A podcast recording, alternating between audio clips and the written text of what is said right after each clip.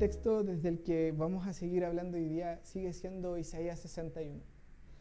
Sigue siendo el texto que Jesús cita para hablar acerca de su misión. Y él dice, yo vine a darle libertad a los cautivos.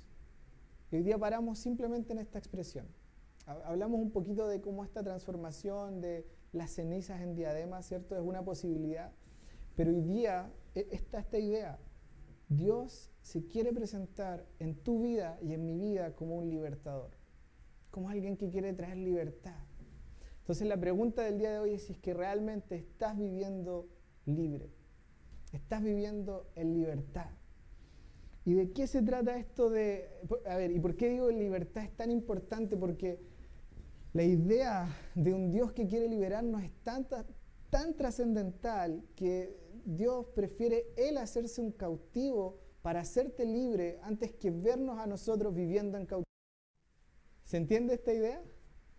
Dios está tan comprometido con tu libertad que Él prefiere Él hacerse un cautivo, Él entregar su vida antes que verte a ti en cautividad. Entonces la primera pregunta, y son solo tres cosas que me gustaría compartir, ah, es si es que soy cautivo. ¿Sí se entiende esto? ¿O de qué soy cautivo? Porque todos somos en algún sentido cautivos de algo en nuestra vida. Entiéndame, ¿cierto? Con madurez, cautividad no se trata simplemente de tener unas cadenas en tus manos y, y que no puedas hacer lo que tú quieras o estar en una cárcel de máxima seguridad. Cautividad tiene que ver con aquellas cosas que, sin las cuales no podemos funcionar en la vida y obviamente no estamos hablando de comida, alimento, que esas cosas sí son necesarias, sino de esas otras cosas que fuera de lo natural hemos agregado para decir, sin esto yo no, existo, sin esto no puedo vivir, sin una relación amorosa, sin, ah, no sé, hacer ciertas cuestiones, sin ver a mis amigos, sin todas las cosas que amarro a mi identidad para decir, esto me define, esto me sostiene, esto es tan trascendental para mí puede volverse una cárcel, puede volverse algo que nos cautiva. Ah, porque justamente todas esas cosas a las que les damos poder para que nos definan son las cosas que tienen también el poder de hacernos cautivos. Voy a tomar como ejemplo el final y lo adelanto al tiro de que Pablo, el apóstol, él termina diciendo sobre sí una idea muy extraña. Dice, yo soy doulos, que es una palabra, de las pocas palabras griegas que yo me sé, esa es una, que significa esclavo, pero soy esclavo por amor. Como si Pablo entiende que realmente en esta vida todos estamos cautivados por algo y él decidió que lo que va a cautivar su interior, lo que va a cautivar su vida, lo que va a cautivar definitivamente su corazón, va a ser simplemente la presencia de Dios. De que no hay nada más relevante para, para su historia de vida que Dios mismo. Y que cuando entrego la definición de mi identidad a su presencia, lo que encuentro al final es libertad. Y el truco es este, cuando entrego mi definición de libertad a otra cosa que no sea su presencia, terminamos esclavizados. Siento como si me muevo un milímetro esto. no importa. Ah, y muchas veces creo que esta idea de la libertad se siente muy elusiva. Es como, y alguna vez lo hemos dicho acá, cuando estábamos en el colegio decíamos, cuando salga del colegio voy a ser realmente libre, ¿sí o no? Y después cuando salimos y elegimos quizás una carrera, los que decidieron estudiar es como, cuando termine esta carrera voy a ser realmente libre. Y aquí veo algunos que todavía están cautivos de, esa decisión. Ah, y sufrimos por eso, ¿no? Y después cuando terminamos decimos, no, voy a ser realmente libre cuando tenga ese trabajo soñado, esa clínica, ese lo que sea. Cuando llegue eso que está un poco más allá, cuando llegue ese trabajo de mis sueños, cuando llegue a ganar sobre un millón de pesos, ahí voy a ser realmente libre. Cuando empezamos a ganar sobre un millón de pesos, es como cuando gane sobre dos millones de pesos voy a ser realmente libre. Y podríamos seguir así, ¿cierto? Hasta como el infinito. Entonces siempre la libertad se siente eh, elusiva, como si se arrancara de nosotros de alguna manera. Si tuviera ese iPhone, ya estaría feliz y cuando tengo ese iPhone sale el número 13, que es como un poco más salvaje, no sé por qué razón, y es como, hasta que no tenga ese otro, no voy a poder estar completo, no voy a estar feliz. Y muchas veces nos volvemos cautivos de cosas, de bienes, de carreras, de cuestiones que están atrapando las pasiones de nuestro corazón y que no tienen que ver con la presencia de Dios. Por eso Voy a insistir tanto con esta pregunta del principio, ¿no? Si es que realmente somos conscientes de la presencia de Dios en medio nuestro, no solo ahora, sino en todo el tiempo que vivimos, en la semana, en el día a día. Porque en la medida que pierdo esa conciencia, mi corazón deja de ser cautivado por su persona. Y cuando mi corazón deja de ser cautivado por su persona, pierdo libertad. Pierdo libertad. Y aquí está la cosa muy interesante que Jesús dice, ¿no? Es peligroso, es muy peligroso ah, ganarse todo el mundo, pero perder el alma. Es muy peligroso que corriendo detrás de las cosas que sentimos que nos faltan, perdamos lo más importante que es este encuentro de amor con Jesús. La falta de libertad nos condena simplemente a existir cuando Jesús está planeando para nosotros que tengamos vida y una vida en abundancia. Y yo creo que todos, no lo sé, pero por lo menos yo puedo decir que en mi vida sé lo que es simplemente estar existiendo y sé lo que es realmente estar viviendo. No sé si usted logra entender esta diferencia, ¿no? Como si existir nos limita a funcionar en el, día a día, pero cuando estamos viviendo es que realmente logramos disfrutar, aunque no tenemos todo lo que hace falta, pero lo tenemos a Él. Eso, Baruch aplaudiendo así, nada más. Por eso los amo a Baruch. Entonces, ¿qué es lo que anhela Dios? Dios anhela darte esa vida, esa vida en abundancia. Y la pregunta hoy día es, ¿por qué ceder tu libertad a cosas que no nos liberan? Entonces aquí va el punto número dos. Es como degradando la libertad o entendiendo esta libertad como en general se entiende. Y es como una frase que hace un tiempo compartí y que me gusta mucho, por eso la voy a leer, que dice, no todo acto libre realmente nos libera. No todo acto libre realmente nos conduce a la libertad. No todo acto libre nos conduce realmente a la libertad. Es decir, yo soy libre hoy día de salir y matar a un viejo, ¿sí o no? Pero eh, eh, y el ejemplo es muy brutal, puede ser, me, rayé. Ah, pero sí, es un acto de libertad, ¿sí o no? lo estoy poniendo en términos muy concretos para que lo entendamos. Sé que esto fue para mayores de 18, pero perdón, para los más chicos. Ah, pero sí, ah, puedo terminar literal preso de una decisión, entre comillas, libre. Y acá está la idea de que muchas veces cuando pensamos en libertad ¿Qué es la idea que traemos? Por lo menos les cuento, esto va a ser en vivo y no importa, ya llegó la hora de decirlo públicamente. Yo tenía una idea muy mala de lo que era la libertad. De hecho, a los 17 o incluso antes, los 14, 15 años, estando en la enseñanza media, tuve las mejores juntas de la vida, los peores amigos, que nuestra idea de ser libres era que no nos descubrieran, que nos curábamos hasta vomitar y llegábamos y, no nos descubrían y andar al otro día con la peor saca de la vida. Ah, pero esa es nuestra idea de libertad. Y muchas veces nuestra cultura plantea que esto es como la liberación, no? Tener sexo con personas que no tienen ningún significado real en la vida, poder volvernos locos haciendo lo que queramos y ese fue, no, lo hablo como desde una altura, desde, oye, qué terrible eso, sino desde un lugar donde es lo que yo estoy diciendo que para mí era la definición de libertad. Por eso, cuando se dio la opción, me vine a estudiar a la ciudad de Punta Arenas con 17 años, a vivir solo en el pensionado. Yo le he contado muchas veces, un lugar de baja estofa, de mala muerte, donde claramente todos estábamos disfrutando de esta libertad, pero que en última instancia nos seguía dejando vacíos, nos seguía haciendo sentir como que hay algo que falta, como si está bueno porque durante esas horas, como estamos viviendo, pero después de esas horas estamos existiendo otra vez. Tenemos que soportar la carga pesada de tener que estudiar o trabajar o hacer lo que sea para llegar al momento en que vamos a sentirnos, entre comillas, otra vez vivos. Y abusamos de cosas que terminan en algún sentido abusando de nosotros. Cedemos nuestra libertad a cosas que terminan haciéndonos cautivos. Y no estoy haciendo una apología contra tomar o algo por el estilo. No, no, no tiene que ver con lo, con lo que estoy hablando. Lo que tiene que ver es que, ¿qué son las cuestiones ¿Qué es la rueda de hámster en la que estás metido, en la que te impide ver que hoy día ya tienes todo para ser libre? ¿Qué es lo que te impide ver? ¿Qué es lo que estás deseando tanto que te impide ver que Dios ya está en medio tuyo y que no hay algo mayor que vayas a encontrar en toda tu vida?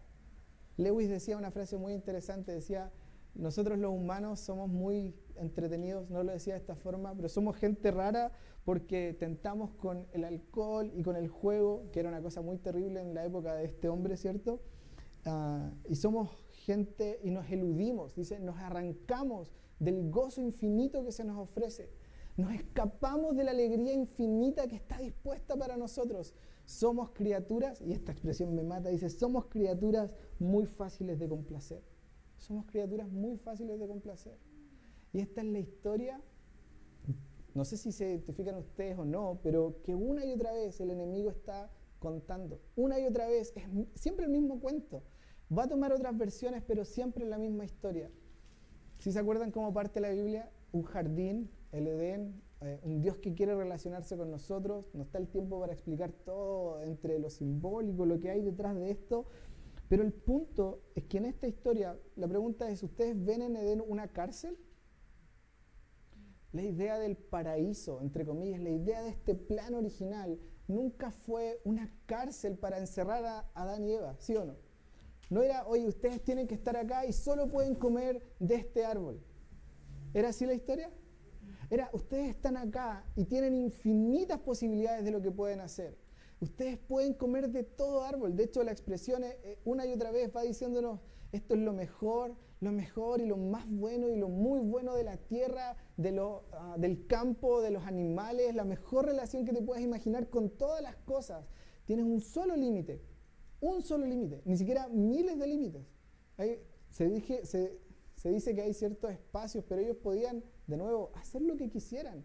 Un safari con leones maravilloso, podían, no sé, no, mi mente está un poco limitada porque la tercera dosis todavía está en mi cuerpo, uh, pero a lo que voy es como podían explorar infinitamente ese lugar, ¿sí o no?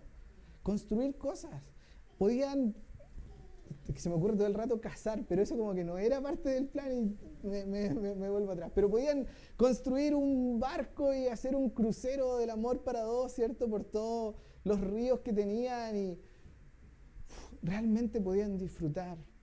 Pero una y otra vez ah, lo que viene es esta voz, ¿sí o no?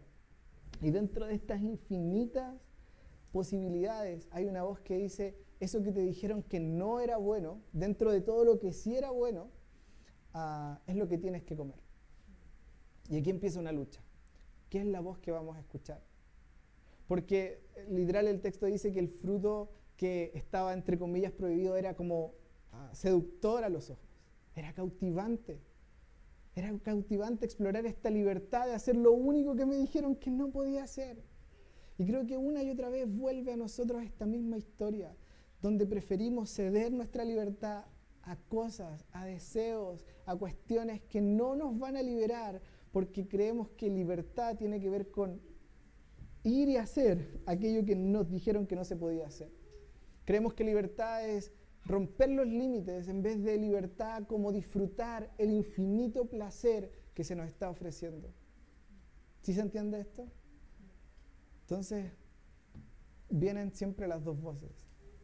Y una de las voces quiere que desconfíes de Dios. Porque sí, suena raro, ¿no? Ah, él te dijo que esto no era bueno. Y, viene esta discusión sobre dónde voy a poner mi confianza al final. quiero decir esto y es, lo último, cuando decidimos y cuando realmente confiamos en la voz de Dios, cuando aprendemos a vivir delante de su presencia todo el tiempo, entonces lo que elegimos podemos disfrutarlo. Las elecciones que tomamos son para nuestra mayor alegría y no simplemente para encarcelarnos. Entonces, no sé cuántos de ustedes, muchos de nosotros, volvemos a veces a estar en cárceles chiquititas, porque rápidamente o las deudas, rápidamente o los problemas de la U quieren comerse nuestra cabeza y quieren dejarnos encerrados en ese lugar y que sintamos que la libertad sería ojalá mandar todo esto al carajo y desaparecer en Tahiti por algunas semanas. Algo muy bueno, ojalá les pase. Pero créanme que incluso arrancando hacia allá, la libertad no va a estar detrás de ustedes si es que las decisiones que están tomando no es perseguirlas, no, es perseguir lo que la voz de Dios está anhelando en este tiempo.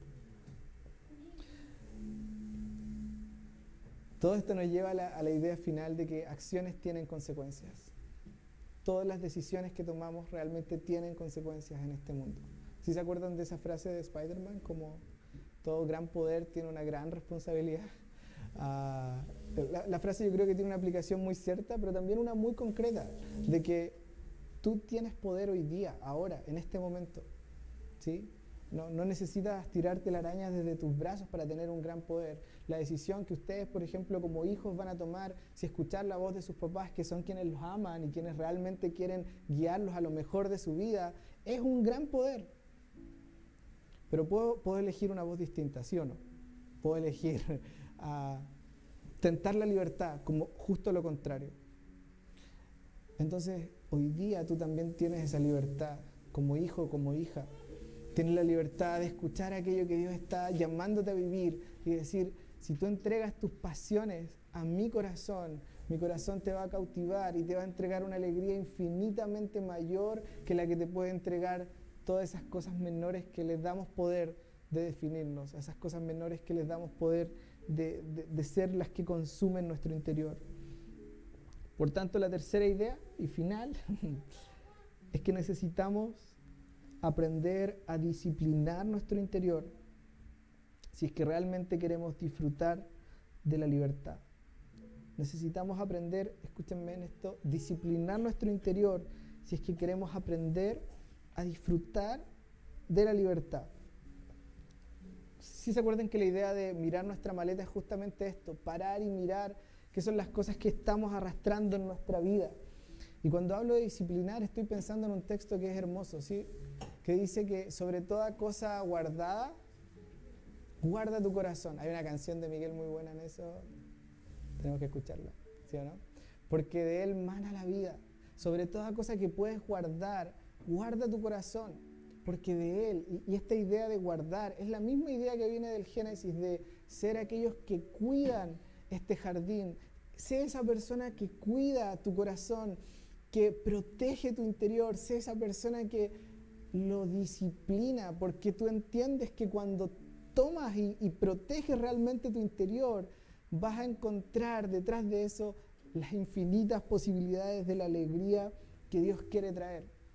Por eso, y pensaba en qué ejemplo puede ser útil para, mostrar esto, yo creo que todos necesitamos realmente mirar hacia adentro y ver qué cosas aún no están sanas y ver qué cosas necesitamos entregar, ver qué cuestiones de nuestra vida aún necesitan ser arregladas y por qué me estoy arrancando muchas veces por otros caminos. Y pensaba en uno de los autos que tuvimos, el, Pumita, un auto que era, yo lo, lo amaba mucho, el Jeep. Eh, aún lo de menos. Eh, y era un auto muy, muy lindo, pero muy caro en todos sus repuestos, muy caro, o sea, muy caro como que cada cosa pequeña que tenía que arreglarse era muy, muy cara. Y me acuerdo que siempre tenía un problema que fue el más difícil de resolver hasta una persona que, que como si llegó a la idea de qué es lo que era. Y es que se le apagaba siempre una luz, solo andaba con una luz que era como la derecha o la izquierda, ya no me acuerdo ahora. Entonces teníamos otro foco para cambiar y como todas las exploraciones que la gente hacía siempre iba a lo superficial, en el sentido de ver por qué está fallando esta luz, ¿cierto? Y tratar de ver el, no sé cómo se llaman esas cosas, los paneles. Me dicen, no, esto se ve bien, habrá que cambiar el foco. Se cambiaba el foco, muy caro por lo cierto. Y no era el problema, no era el problema, hasta que llegamos a una persona como experta, experta, que era, ah, fue muy chistoso porque como que fue siguiendo el circuito de este foco que no funcionaba y fue como, mira, esto empieza acá, y es un problema más de fondo, y era como un problema más de fondo, y era un problema cada vez más de fondo, y obviamente yo cada vez más asustado porque más de fondo significa más dinero y más caro y más caro, ah, y más difícil de solucionar, y como al final era un computador que tiene los, las cosas, y que sin ese computador como que bypasearon, hey, horrible, ni siquiera entendí muy bien el drama, bypasearon la luz, el computador estaba malo y había que cambiarlo y era muy caro. Fue mejor quemar ese vehículo. Ajá.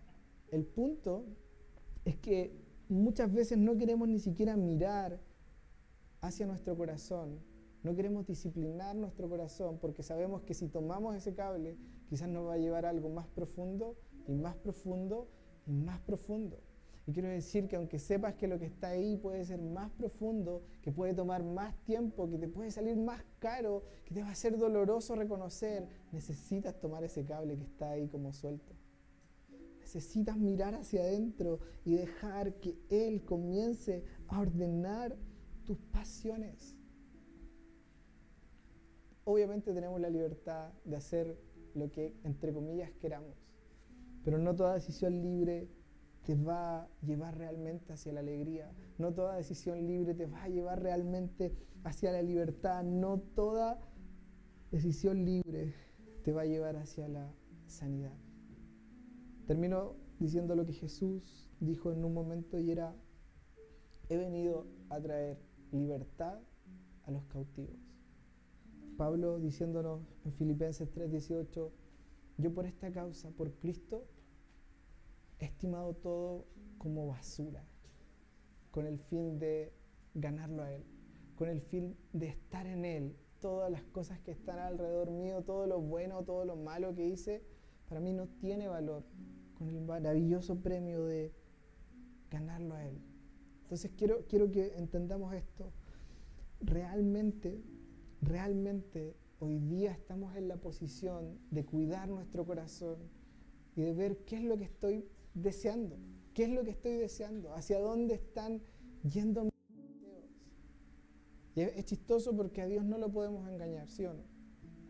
Él sabe dónde está cediendo tu libertad, Él sabe dónde nos está doliendo, Él sabe dónde estamos perdiendo, pero si realmente, si realmente estamos dispuestos a descubrir la alegría que Él tiene, necesitamos entregarle a Él la libertad de tomar nuestras cenizas, de tomar nuestra cautividad, para que nos cautivemos por su corazón, para que esas cenizas, eso oscuro, eso más profundo que vemos en nuestra alma pueda ser transformado en belleza, pueda ser transformado en semillas realmente de alegría.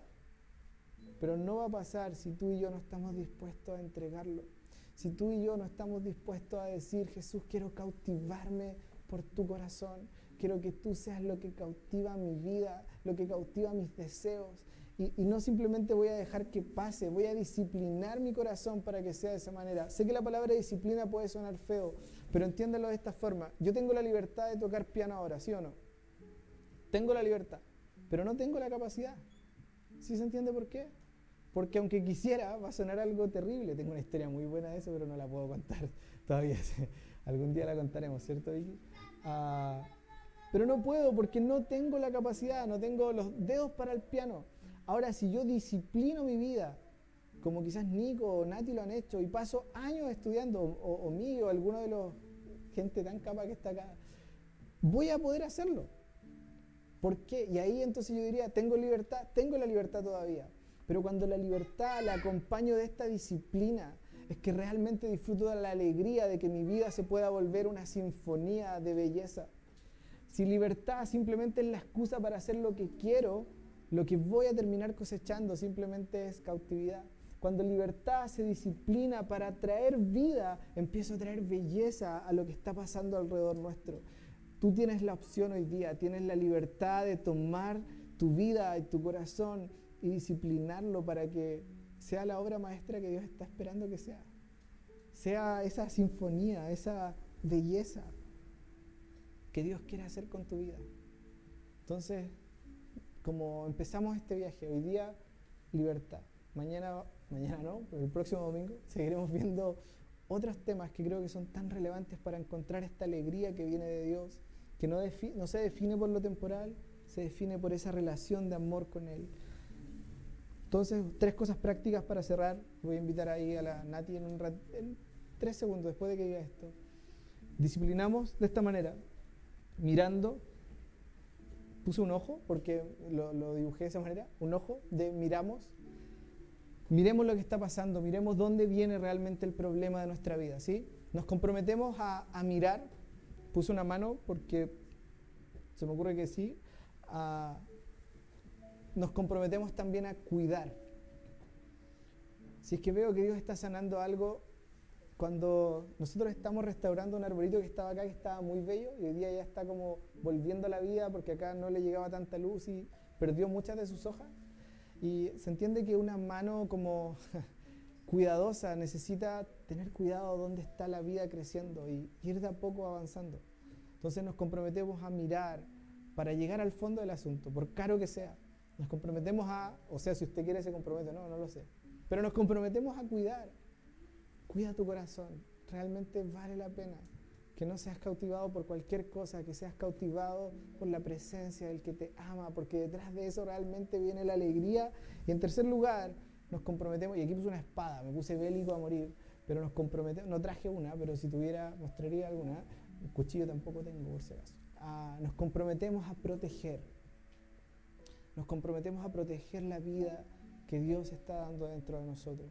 Cuando, cuando vemos, aprendemos a procesar, cuando ah, cuidamos y dejamos que la vida crezca y cuando protegemos esa vida, llegamos a la madurez. Madurez no tiene que ver con cuánto tiempo pasé diciendo que era cristiano. Madurez tiene que ver con decisiones que tomo en la dirección de la verdadera libertad y de la verdadera alegría. Quizás no es un tema que traiga uh, como super ánimo a las situaciones, pero estoy convencido de esto.